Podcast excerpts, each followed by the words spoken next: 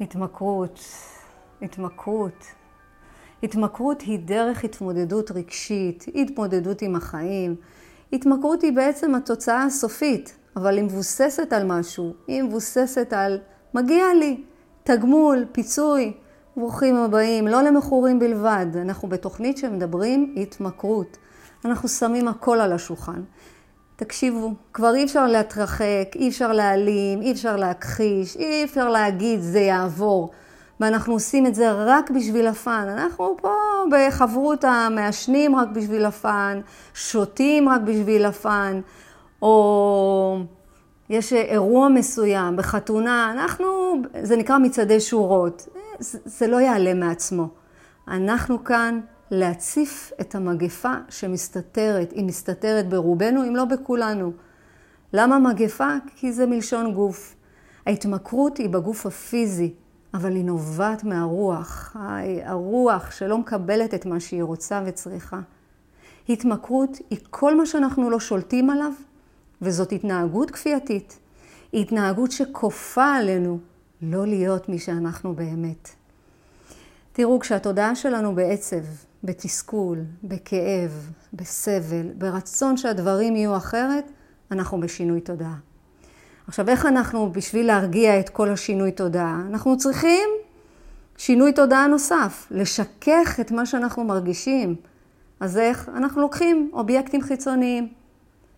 המחלה היא בשלושה היבטים, היא גם גופנית, היא גם רגשית והיא גם רוחנית.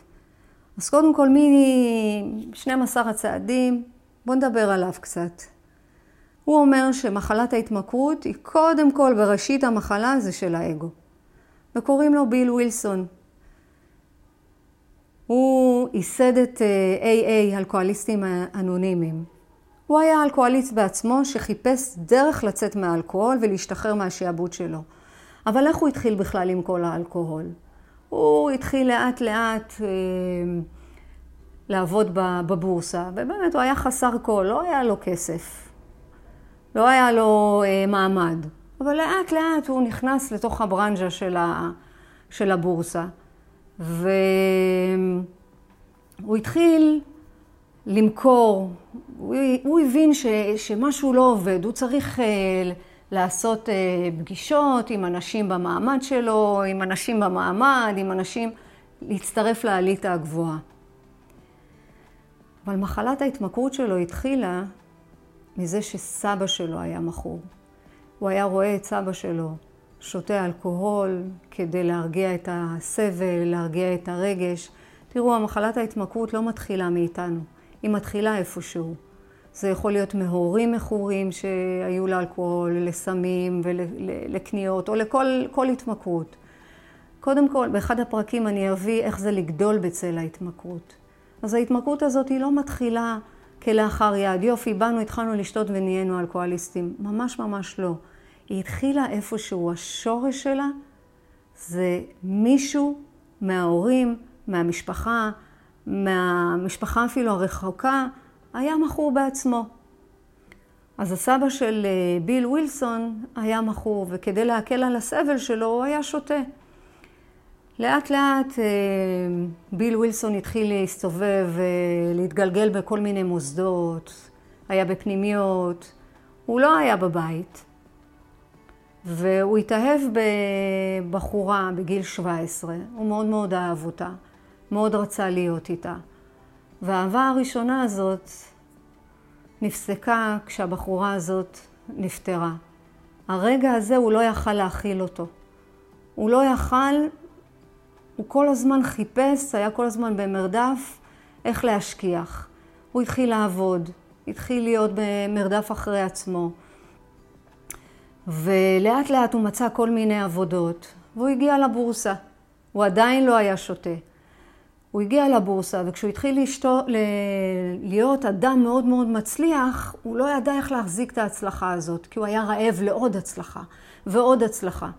וההצלחה הזאת הייתה גבוהה, רוב רוב האנשים שמצליחים, תסתכלו על כל האומנים, על כל, ה... כל אלה שמתו ממנת יתר, אלבריס, היה זמר, אה, מי לא יכל להחזיק? כל כך הרבה, לא עולה לי לראש עכשיו מי... אבל אתם בטוח מכירים אנשים שהגיעו להצלחה מאוד מאוד גדולה ולא יכלו להחזיק אותה, ומתו. למה? או ממנת יתר, או מאלכוהול, או מבדידות, או הגיעו למצב שזהו, התהילה, זהו, זה הטופ. וזה מה שקרה לביל. הוא התחתן, לא היו לו ילדים, לא הצליחו להביא ילדים. התחיל לעשות מפגשים אצלו בבית, הביא את האליטות הטובות, והביאו לו וויסקי מובחר, והוא זוכר את הרגע שהוא שתה את הכוסית וויסקי, וויסקי ככה מובחר, יקר כזה. הוא מספר, הוא מתאר, הכוסית הראשונה, אני פגשתי את אלוהים. ככה הוא תיאר את זה.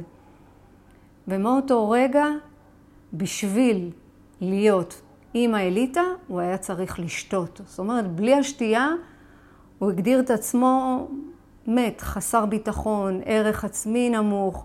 הוא לא באמת הבין שהשתייה היא זו שגורמת לו לחוסר ביטחון. לאט לאט הצריכה של האלכוהול עלתה. לאט לאט הוא הבין שהוא נמצא במקום חשוך מאוד. אשתו עזבה אותו. בבורסה פיטרו אותו. האליטות נטשו אותו. החברים הכי טובים שלו עזבו אותו. כל, כל גמילה שהוא ניסה, הוא לא הצליח. המראה השחורה, המפגש הראשון עם האלוהים, הביא אותו לשפל, לתחתית של התחתית של התחתית. ואת הרגע הזה הוא לא ישכח לעולם. הוא היה לבד, בודד, נטוש. אף אחד לא עזר לו. יום אחד הוא הרים טלפון לחבר שלו. החבר שלו היה שותה איתו, ואמר לו, אני מזמין אותך, בוא אליי, נשתה איזה כוסית. והחבר הגיע, דופק בדלת, וביל ווילסון מסתכל עליו ואומר לו, מה קרה? מי אתה? מה, מאיפה באת? מה, מה, מה קרה לך? איפה החבר שלי? זה שהיה שותה איתי. החבר שלו היה נראה כל כך טוב, בריא, חסון, חזק, לבוש יפה, מריח טוב, לעומת ביל ווילסון שהיה שפוף, גמור מהשתייה. אתם יכולים לתאר לעצמכם אדם ששותה והוא בודד ומנסה לשתות ולהרגיע עוד סבל ולהרגיע עוד כאב, הוא פשוט מוחק את עצמו מהתודעה. חבר אמר לו, אני לא באתי לשתות איתך, אבל אני באתי להזמין אותך לקבוצה שנקראת 12 הצעדים. בוא איתי, אני רוצה לעזור לך. טרק לו את הדלת, החבר הלך, וביל ווילסון ישב עם עצמו, מחוק על הרצפה. ופתאום הוא הרגיש איזה קול קורא לו, והוא אומר לו, תנסה, מה אכפת לך? תנסה, אולי זאת הגאולה שלך. אולי עכשיו אתה תצליח. וזו הייתה ההתעוררות הראשונות, המפגש הראשון להודות שאני בחוסר אונים. את הפרק הבא אנחנו נביא כל כולו על חוסר אונים. ואז ביל ווילסון התקשר לחבר שלו ואמר לו, אני מודה, אני בחוסר אונים מול האלכוהול, מול ההתמכרות שלי. אני מבקש עזרה, אני מתחנן לעזרה. אתה יכול לבוא לקחת אותי לקבוצה הזאת שסיפרת עליה? אז אחרי שהוא התעורר רוחנית, הוא והחבר שלו ייסד את התוכנית כל כך מאורגנת, בכל צעד. אני מלמדת אותה במרכז להתעוררות וצמיחה רוחנית שאני ייסדתי. הצעדים האלה הם דרך חיים, הם לא למכורים בלבד. גם התוכנית הזאת היא לא למכורים בלבד. הצעדים האלה יכולים להתאים בחיי היום-יום לכל אחד ואחת שרוצים לעשות שינוי אמיתי. אני משלבת בתוכנית הזאת את היהדות, את, את המקור שממנו הגענו. הצעד הראשון זה להודות שאני בחוסר אונים. המחלת ההתמכרות מתוארת בספרות של 12 הצעדים כמחלה כרונית. היא לא ניתנת לריפוי. כי אם כי לעצירה זמנית בלבד, כי אנשים מכורים הם תמיד יהיו מכורים, כי היא נמצאת ברוח. ומה שיעזור לטיפול בה זה רק הרוח. אז כל פעם שאנחנו מפסיקים להשתמש, אנחנו בזמנית, אנחנו בהולד. לא סתם אנשים מכורים סופרים את הימים, את הדקות ואת השעות.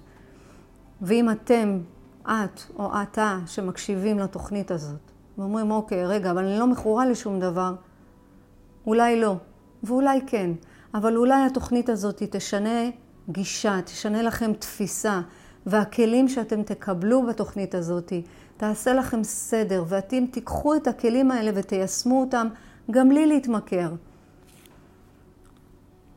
האדם הוא חלק בלתי נפרד מן היקום, והיקום הוא בלתי נפרד ממנו. מה שעשוי להביא לגאולה שלו זה רק האדם עצמו. רק האדם יכול להוציא את עצמו לחופשי, עם עזרה של כוח גדול ממנו. מה זאת הגאולה? לא המשיח, לא, לא במקרה הזה. כן, המשיח, אבל לא במקרה הזה. הגאולה זה להתנתק מהכבלים, מהאשליה.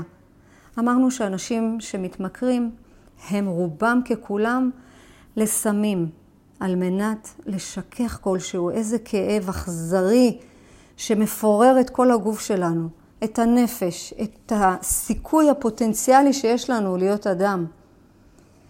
הסם הנפוץ ביותר בין המסתממים הוא ההנאה, התענוג, התענוג מחיי המין, לסם החריף, לאלכוהול, לכדורים ממכרים, לאהבה, לקניות, לחשיש, לאופיום, ל-LCD, הרואין, מריחואנה, סיגריות, ריטלין, כדורים משככים, חסר. אבל קיימים נוספים, קיימים סמים נוספים, מסוכנים, ומשעבדים לא פחות. אז אולי אתם לא מכורים לסמים קשים, אבל אולי למרדף אחרי הכסף, מרדף אחרי כבוד, מלחמות, תהילה, שליטה, הצלחה. קרישנה מתאר את הנפש כמרכז התמודדות היוגית. נפש מרוסנת היא יכולה להיות ידיד במסע הרוחני, בעוד שהיא אינה מרוסנת היא הנורא שבאויבים. יקרים, כשאנחנו בתודעה חומרית, אנחנו זה אני, זה הגוף. אז אנחנו כל הזמן אחרי עונג חיצוני. וכשאנחנו בתודעה רוחנית, הנשמה נצחית. היא נהנית מאושר פנימי עם אלוהים. לא, לא, לא, לא, לא, לא, זה לא קלישאה. תמשיכו להקשיב. לא, זה לא קלישאה. כשאנחנו בתודעה רוחנית, אנחנו עם נשמה נצחית. אנחנו נהנים מאושר פנימי ומהדברים הכי קטנים. כי מצאנו את האלוהים. ביהדות סיפור הבריאה היה העולם מלא. מלא רק באלוהות. הכל אור אינסופי. בעל הסולם אומר, אור פשוט ממלא את המציאות. אז כדי שיהיה עולם, מלכות ביקשה מהבורא לדחות את האור ולמצוא את התענוג. היא רצתה את הדרך שלה לבד. כל פעם שהיא ניסתה לקבל את האור לעצמה, היא דחתה אותו. אבל לפני שהיא דחתה אותו, היה רצון כל הזמן, כל הזמן לקבל. מכאן נולד המושג הזה, רצון לקבל לעצמי בלבד. יכול להיות שחלקכם שמעתם אותו. תראו, האגואיזם קיים בכל אחד ואחת. זה משורש הבריאה. למה? כי הבורא הבטיח לנו עונג. בעל הסולם מלמד אותנו שמטרת הבריאה היא להטיב עם נבראיו בלבד.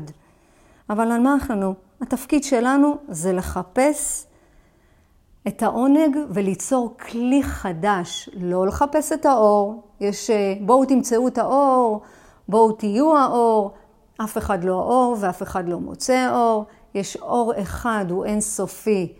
המאמין שלי זה בורא עולם. כל אחד שימצא את האלוהים בתוכו. זה יכול להיות היקום, זה יכול להיות הבריאה, זה יכול להיות אלוהים, זה יכול להיות כוח גדול, זה יכול להיות טבע, זה יכול להיות כוח הכוכבים. לא משנה מה, העיקר שיהיה לכם אלוהים לתפוס אותו. איך אתם תופסים את האלוהים הזה? אז אנחנו לא מחפשים את האור, אנחנו צריכים ליצור כלי, כלי חדש לקבל את האור האינסופי הזה. העונג שכולם מחפשים זה כי הבורא רוצה להשפיע. אנחנו צריכים להיות בעונג, אבל לא דרך אובייקטים חיצוניים. אנחנו צריכים למצוא את האלוהים דרך התבוננות, דרך למידה, דרך מסע, דרך אה, הכרה.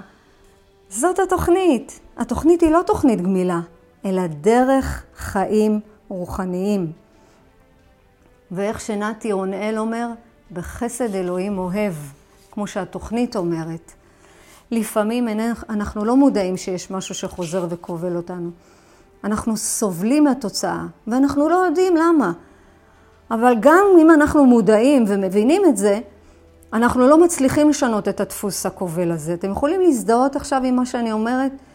כי במקרים מסוימים המצב מוגדר ומוכר כהתמכרות. למשל, התמכרות לסמים זה התמכרות, אנחנו יודעים. אבל כשאנחנו, אה, התמכרות לסמים שנחשבים קלים, או לאכילה כפייתית, או מערכות יחסים פוגעות, במקרים כאלה אנחנו אומרים, לא, זה הרגל. זה הרגל שכובל אותנו. או שרגשות שחוזרים ושמשעבדים אותנו למסלול מוכר של סבל. אז אנחנו כל הזמן פשוט חוזרים על הטעויות האלה. למרות שהתוצאות הן לא מוצלחות, אבל אנחנו חוזרים על זה עוד פעם ועוד פעם ועוד פעם. אז אני שואלת אתכם רגע, תעצרו רגע, שנייה אחת, תחשבו, זה גזירת גורל? זה גזירת גורל, או שאנחנו יכולים להשתחרר מזה? שכל אחד יחשוב עם עצמו עכשיו. זה באמת, אנחנו יכולים להשתחרר, או שזה גזירת גורל. אז קודם כל אני רוצה להביא את הכלי הראשון, ואני רוצה לתת קרדיט לספר, שחרור מתלות של נתי רונאל. הוא מבוסס על 12 הצעדים להתעוררות רוחנית. כי הדרך, הדרך היא הוליסטית. היא מציעה התפתחות רוחנית. היא כוללת את המרכיב ההתנהגותי ואת המרכיב הנפשי. הדרך הזאת, דרך 12 הצעדים, היא מציעה, היא מעודדת, היא מאפשרת, היא מאפשרת שינוי שאנחנו יכולים להרגיש אותו. עכשיו, למה היא מאפשרת שינוי? כי קודם כל היא מבוססת מתוך ניסיון חיים של כל כך הרבה אנשים שתרגלו אותה, וגם אני. תמיד תזכרו, אדם שלא עובר דרך לא יכול להעביר לכם אותה. רק אדם שיכול, ש, סליחה, שעבר את הדרך, יכול להנחיל לכם אותה. אל תלכו לאנשים שהם לא עברו את הדרך הזאת. תמיד תמיד תחפשו את האדם שעבר את הדרך. ואני רוצה להגיד לכם, אתם מיד תזהו את זה. אתם אנשים מאוד מאוד חכמים ואינטליגנטים. אתם תרגישו מי עבר את הדרך ומי לא. אז התוכנית הזאת היא מבוססת הניסיון של אחרים. כי כל הקבוצה, כל הקבוצות של 12 הצעדים זה בעצם לעודד אנשים שיבואו לקבוצה ושידברו על הכאב שלהם ושיעשו את הצעדים ביחד. אז התוכנית הזאת היא גם אה, עוזרת כמעט בכל העולם להשתחרר ממגוון התמגרויות. קודם כל בדרגות שונות, זה יכול להיות מסמים קשים עד סמים קלים. חוסר אונים זה לא רק מסמים, חוסר אונים מזה שאני חייבת להשוות את עצמי לאחרים. זה גם חוסר אונים. חוסר אונים זה להשפיע ואני לא מצליחה. חוסר אונים זה להיות בשליטה ואני לא מצליחה. חוסר אונים שאני כל הזמן רוצה להיות בשליטה. חוסר ודאות. אז זה לא רק סמים. יש מצבים של חוסר אונים שאנחנו ממש מנסים לחיות חיים מספקים וזה, וזה לא הולך. אז התוכנית הזאת, היא עוזרת גם לאדם עצמו, גם למכור וגם לסביבה. ובחלק הזה אני מבקש לשתף את הסיפור על הניסיון האישי שלי. ב-2013 רציתי להרחיב את הכלים שלי בקליניקה, והלכתי ללמוד את 12 הצעדים, בלי מחשבה, בלי רצון עכשיו לגלות אם יש לי התמכרות. אני אגלה לכם סוד, לא חשבתי בכלל שאני מכורה, לא חשבתי שיש לי התמכרות. למה? כי אני הייתי כמו רוב בני אדם, שאנשים מכורים, הם מכורים או לסמים או לאלכוהול. וזה לא באמת אנשים שיכולים להפסיק. כאילו, בשכונה שלי, שאני גדלתי בה, היו באמת לא מעט נרקומנים, שהייתי מסתכלת עליהם, אמרתי, אוקיי, אלה מכורים, מה לי ואלה כאלה? לא הבנתי את המשמעות של ההתמכרות. עד שתוך כדי הצעדים, הצעד הרביעי והצעד החמישי, משהו קרה לי. תוך כדי הלימודים התעוררה אצלי איזו נקודה שלא הכרתי. בום. בוא'נה, אני, אני, אני מכורה, כן? אני מכורה לתשומת לב. ואני כל הזמן צריכה שאנשים יפרגנו לי ויאשרו אותי. מבחינתי, זאת הייתה, זאת הייתה הקריאה הראשונה שלי בעולם. מבחינתי, זאת הייתה הקריאה הראשונה שלי בעולם ההתמכרות. כי כל הפעולות שלי היו למען התשומת לב והרצון שיראו אותי, יפרגנו לי, וכשלא קיבלתי את הכאב, הוא היה כל כך חד וכואב שחיפשתי מענה בחוץ. איך? דרך האוכל, אכילה רגשית. לא קיבלתי תשומת לב. פירשתי את זה שכאילו דוחים אותי. חשבתי שלא אוהבים אותי. והסבל הזה שהענקתי לזה, לא יכולתי להחזיק את זה. לא יכולתי להחזיק את זה. הלכתי למצוא נחמה, פיצוי, אהבה, שמחה, מה שתרצו לקרוא לזה. איפה? באכילה. אז סיימתי את התוכנית הראשונה, התחלתי להשתמש בכלים במרכז, ואז גיליתי, שלום, ברוכה הבאה, התמכרות נוספת. בואי נא, מה זה הדבר הזה? אני במכורה נוספת, קניות אובססיביות. וכל פעם שרבתי עם בעלי, הרגשתי שאני דחויה ולא מוערכת, יצאתי למסע נקמה. היה קניות מיותרות. באותם ימים זה הרגיע לרגע. אני לא יכולה לשקר. זה היה איזשהו סבל פנימי, אבל כשחזרתי הביתה עם השקיות, הרגשתי שרימיתי את עצמי. הרגשתי שרימיתי את המשפחה, כי קניתי בלי הכרה, ואחר כך הייתי צריכה לשלם על זה. אז כל רגש שלא יכולתי להתמודד איתו, חיפשתי בחוץ את התשובה. אך לאט לאט חיזקתי את האמונה שכוח גדול ממני יכול להחזיר אותי לשפיות. כי בואו נודה על האמת, כשאנחנו באקסטזה של שימוש חיצוני זה בטח לא שפוי. אי שפיות בתוכנית זה מכה כל כך כואבת לאגו.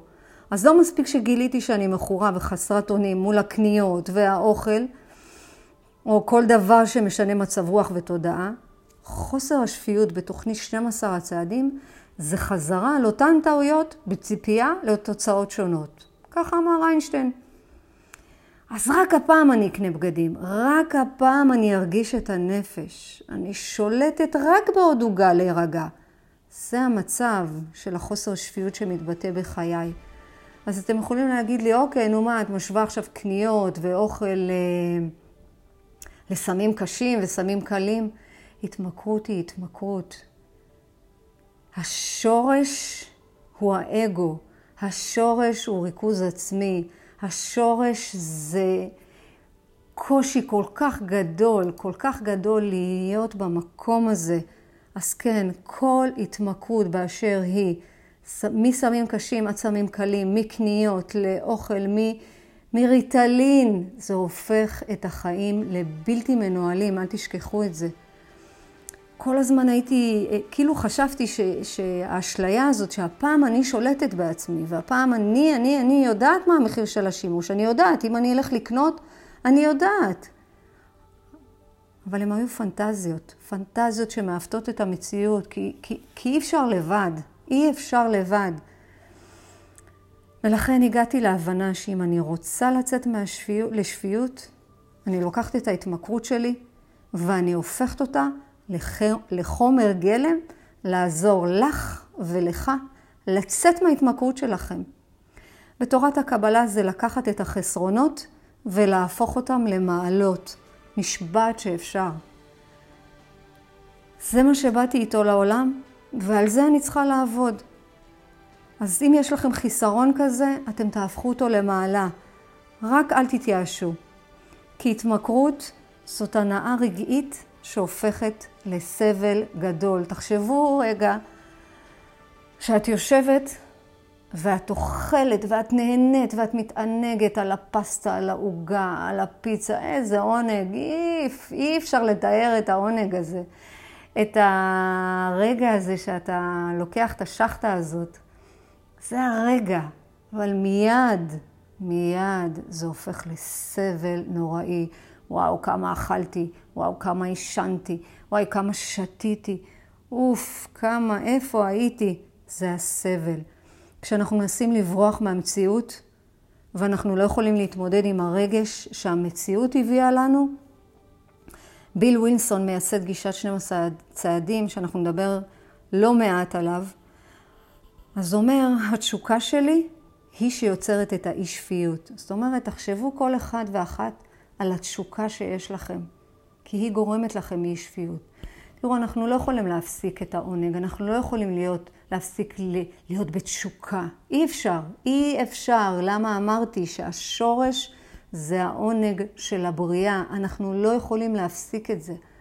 אבל אנחנו נלמד איך לקחת את התשוקה הזאת ולהיות בהשתוקקות, למצוא את העושר הפנימי, למצוא את השקט הזה, למצוא את האלוהים בתוכנו, כי זוהי ההשתוקקות. אנשים מכורים הם אנשים מרוכזים בעצמם. לא בכוונה, כי, כי אנשים מכורים, אנחנו, אנחנו פשוט תחת פחד, תחת אשליה, תחת חיפוש עצמי, תחת רחמים עצמיים, תחת בעלי דימוי עצמי מעוות, עם רגשי נחיתות עמוקים. במילון ההגדרה של אי שפיות זה אדם חסר יכולת אישית לנהל את חייו, למלא את חובותיו. החברתית, וזאת מתוך אי הכרה במחלתו. זאת אומרת, אדם שהוא מכור והוא לא מכיר במחלה שלו, הוא נמצא ברגשי נחיתות, בדימוי עצמי מעוות, באשליה שהוא לא בסדר. מחלת ההתמכרות היא מחלה רוחנית, שרק דרך הרוח אנחנו יכולים לרפא אותה. אין כדור פלא, שכחו מזה. אין כדור פלא, אין פסיכיאטר שיכול לעזור לרפא את הרוח. אך ורק אחרי שתבינו שההתמכרות היא מחלה לכל דבר. אז מה, אנחנו חולים? כן. כן. אני בפעם הראשונה, כשהמטפלת אמרה לי, אוקיי, אז את יודעת, ההתמכרות שלך זה, זה מחלה. אמרתי, מה, יש לי מחלה? כן, מחלה רוחנית. מחלה רוחנית שרק דרך הרוח אפשר לרפא אותה. אז קודם כל בואו נכיר בזה שהתמכרות היא מחלה לכל דבר. אני רוצה לסיים את הפרק הזה במכתב שנכתב מתוך הספר מחפשים את הנתיב הרוחני של אחת המתמודדות שכתבה. אני רוצה להקריא לכם אותה. אני שונאת פגישות, אני שונאת את הכוח העליון, אני שונאת כל אחד ואחת שיש לו תוכנית. לאלה שבאים במגע איתי, אני מאחלת מוות וסבל. הרשו לי להציג את עצמי. שלום, קוראים לי מחלת ההתמכרות. אני ערמומית, אני מבלבלת, אני עוצמתית, וזו אני. אני הרגתי מיליונים, ואני מרוצה. אני אוהבת להעמיד פנים שאני החברה הכי טובה שלכם. שאני אהובך ואני אהובתך. נתתי לכם נוחי, נוחות, נכון? האם לא הייתי שם בשבילכם שהייתם בודדים? וכשרציתם למות, פניתם אליי, נכון? ואני הייתי שם בשבילכם. אני אוהבת לגרום, לגרום לכם לבכות. אני אוהבת להכאיב לכם, ויותר מזה, אני אוהבת לגרום לכם להיות חסרי תחושות במצב שאתם לא יכולים לבכות או לכאוב. מצב שאתם לא יכולים להרגיש כלום, זהו מצב המחלה. אני, המחלה, אני אתן לכם סיפוק מיידי, וכל מה שאני אבקש מכם זה סבל בלתי נפסק. תמיד הייתי בשבילכם. כאשר הדברים הסתדרו, הזמנתם אותי אליכם, נכון? כשאמרתם כל הדברים הטובים שקורים לנו, זה לא מגיע לנו. אני המחלה. הייתי היחידה שהסכימה איתכם. ביחד היינו מסוגלים להרוס כל דבר טוב בחיינו. אנשים לא לוקחים אותי ברצינות, הם מתייחסים ברצינות למחלות לב, לסרטן, לסוכרת, אבל עוד יותר, מאשר אתם שונאים אותי, אני שונאת אתכם, את התוכנית שלכם, את הפגישות שלכם, ויותר מכל, את הכוח העליון שלכם שהחליש אותי נורא, ואני לא יכולה לתפקד בצורה אליה שאני רגילה. אז עכשיו אני צריכה לשכב בשקט. אתם לא רואים אותי, אבל אני פה גדלה יותר ויותר, כל הזמן. וכאשר אתם בקושי קיימים, אני חיה. אבל כאשר אתם חיים, אני פשוט שוכבת ומחכה לנקמה. אבל אני פה, ועד שניפגש עוד פעם, אם אכן ניפגש, אני מאחלת לכם מוות וסבל. על החתום, מחלת ההתמכרות. היי, היי, היי, אל תסגרו, אל ייאוש, לא להתייאש. אני פה בשביל לתת תקווה. אני פה לתת לכם דרך אחרת. אני פה להראות לכם שאפשר אחרת. יש כל כך הרבה אנשים, מיליוני אנשים שיצאו ממחלת ההתמכרות. אבל קודם כל הם הגיעו למצב של הכרה שזו מחלה לכל דבר. אז הפרקים הבאים יעזרו לכם להבין יותר ויותר. את או אתה לא אשם במחלת ההתמכרות, ותזכרו, התוכנית הזאת לא למכורים בלבד, אתם יכולים למצוא בה נחמה, מזור, תקווה, אמונה, הבנה, הכרה של כוח יותר גדול. המאמין שלי, אמרתי, זה בורא עולם, כל אחד שימצא את הכוח הגדול הזה בתוכו.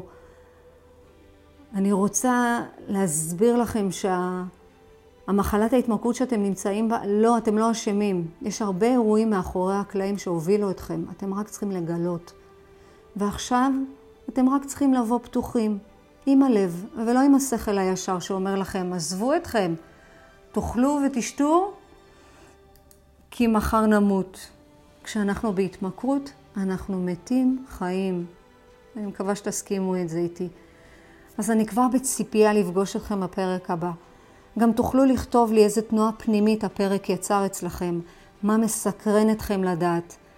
תוכלו להוריד את הפרקים ולשמור, ואולי להעביר הלאה, להעביר הלאה, לאולי לאחד או אחת שיושבים שם, וזה יעלה להם את המודעות, כי זה מה שאני רוצה. זה המקום שלי, לקחת את ההתמכרות שלי, להפוך אותה לחומר גלם ולהשפיע, להשפיע בעולם, להעביר הלאה שאנחנו יכולים אחרת, אם רק נגלה את הבורא, את האלוהים בתוכנו. אז אולי זה יכול לעזור ולתת תקווה למישהו או מישהי. ותזכרו שההתמכרות היא תוצאה של אירועים שאפשר לשנות. בתוכנית אומרים, תבואו, דברים טובים יקרו. ואני לכם אומרת, תמשיכו להקשיב, דברים טובים יקרו. הפרק הבא אנחנו נדבר על חוסר אונים. מה זה בכלל חוסר אונים? מה זה להרים דגל לבן? יש למה לצפות ולמה לחכות. אז אני כאן יחד איתכם במסע הזה שנקרא חיים, בבריאה הזאת, שנהיה שותפים, כי אנחנו הגענו מאחדות ונחזור לאחדות. הגענו מהאינסוף ונחזור לאינסוף. אם רק לאט לאט, בצעדים קטנים, כמו בסולם, לאט לאט, עוד צעד ועוד צעד ועוד צעד. באהבה גדולה.